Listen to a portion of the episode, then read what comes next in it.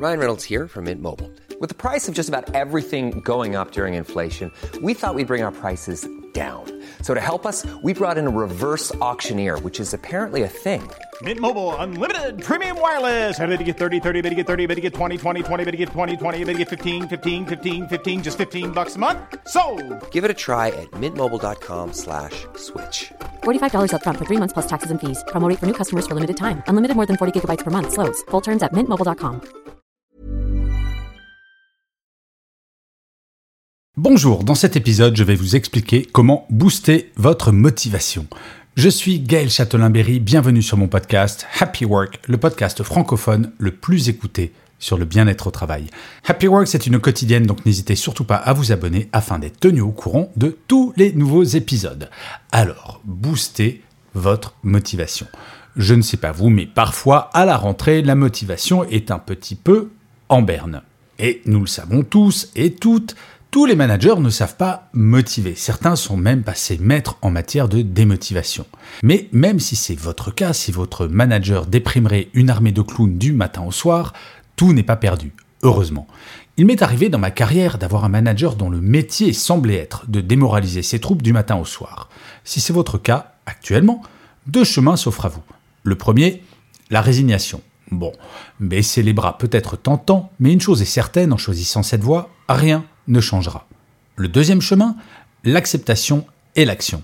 Être dans le déni et l'inaction ne sont pas plus efficaces que la résignation. Pour autant, tomber dans le yaka faucon n'est pas tellement plus efficace. Alors concrètement, comment faire? Pour booster sa motivation, j'ai identifié cinq étapes. La première, analyser la situation. Imaginez que vous êtes en train de vous noyer. Oui, sympa comme petite simulation. La première chose pour s'en sortir n'est pas de se mettre à nager comme un dingue. Non, il faut avant toute chose savoir dans quelle direction il faut aller. Nager comme un dingue en allant vers le fond, vous conviendrez que certes, vous avancerez, mais vous ne ferez qu'empirer la situation. Il est important de comprendre précisément ce qui vous démotive et de le verbaliser. Dire mon bah c'est nul, franchement ce n'est pas suffisant. Tant que vous ne saurez pas précisément ce qui vous tire vers le bas, il sera plus complexe d'aller vers le haut. Analyser la situation, c'est décrire précisément, avec le plus de détails possible, ce qui ne vous convient pas. En termes de motivation, ce qui est fondamental dans un second temps, c'est d'identifier quels sont vos leviers et moteurs de celle-ci. Pourquoi travaillez-vous là où vous travaillez? Quel est le sens que vous donnez à votre travail? Pour certaines personnes, ce sera la fierté de participer à une mission plus grande que soi. Pour d'autres, la fierté d'appartenance à une entreprise. Ou pour d'autres, le fait simplement gagner sa vie. Il n'y a pas de bonne ou de mauvaise réponse à la question du sens. La deuxième étape, c'est d'agir sur les leviers. Si votre analyse de la situation est bien faite, vous avez désormais à votre disposition la boîte à outils parfaite. D'un côté, tout ce qui vous tire vers le bas, les poids, et d'un autre, tout ce qui vous boostera, les boosters. Ces deux éléments agissent comme une balance. Pour booster votre motivation, il existe plusieurs méthodes. La première, réduire les poids et garder les boosters à un niveau identique. La deuxième, garder les poids au même niveau mais augmenter les boosters.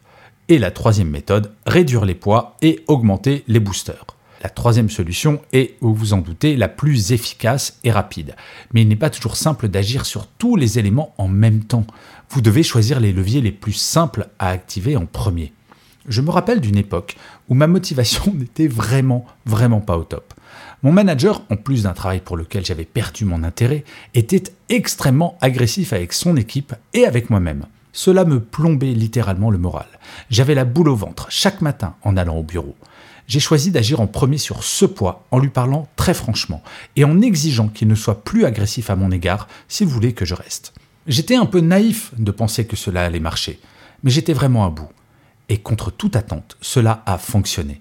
Une fois ce poids supprimé, j'ai pu avancer beaucoup plus vite pour retrouver ma motivation, et je vais être honnête avec vous, ma motivation pour changer de boulot. Prenez la liste de vos boosters et de vos poids et décidez sur lesquels vous agirez en priorité. Pour certains, cela se fera en un instant.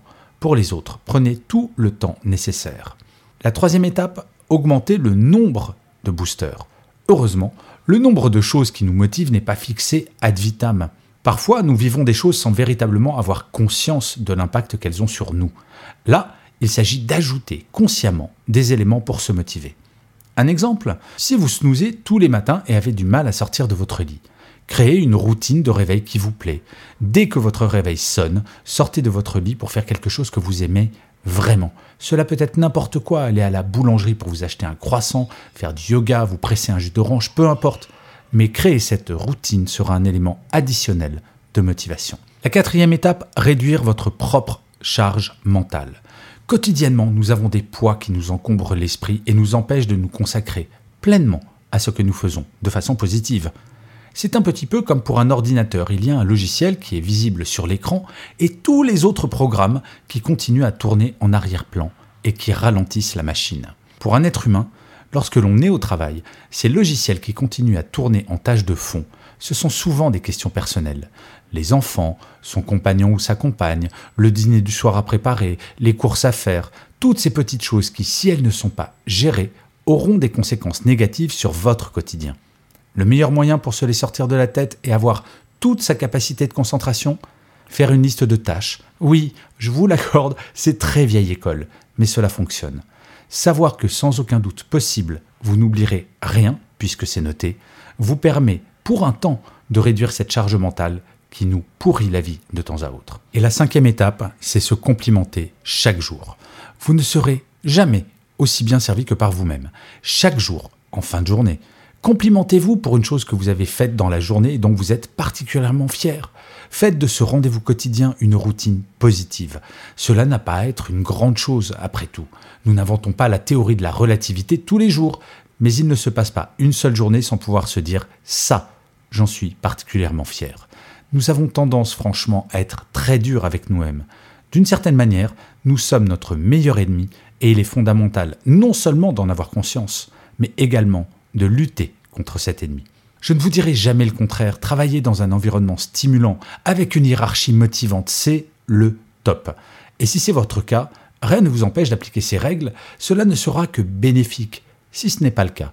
Si ce n'est pas le cas, je ne vous promets pas que tout va devenir rose du jour au lendemain, je ne suis pas naïf à ce point-là.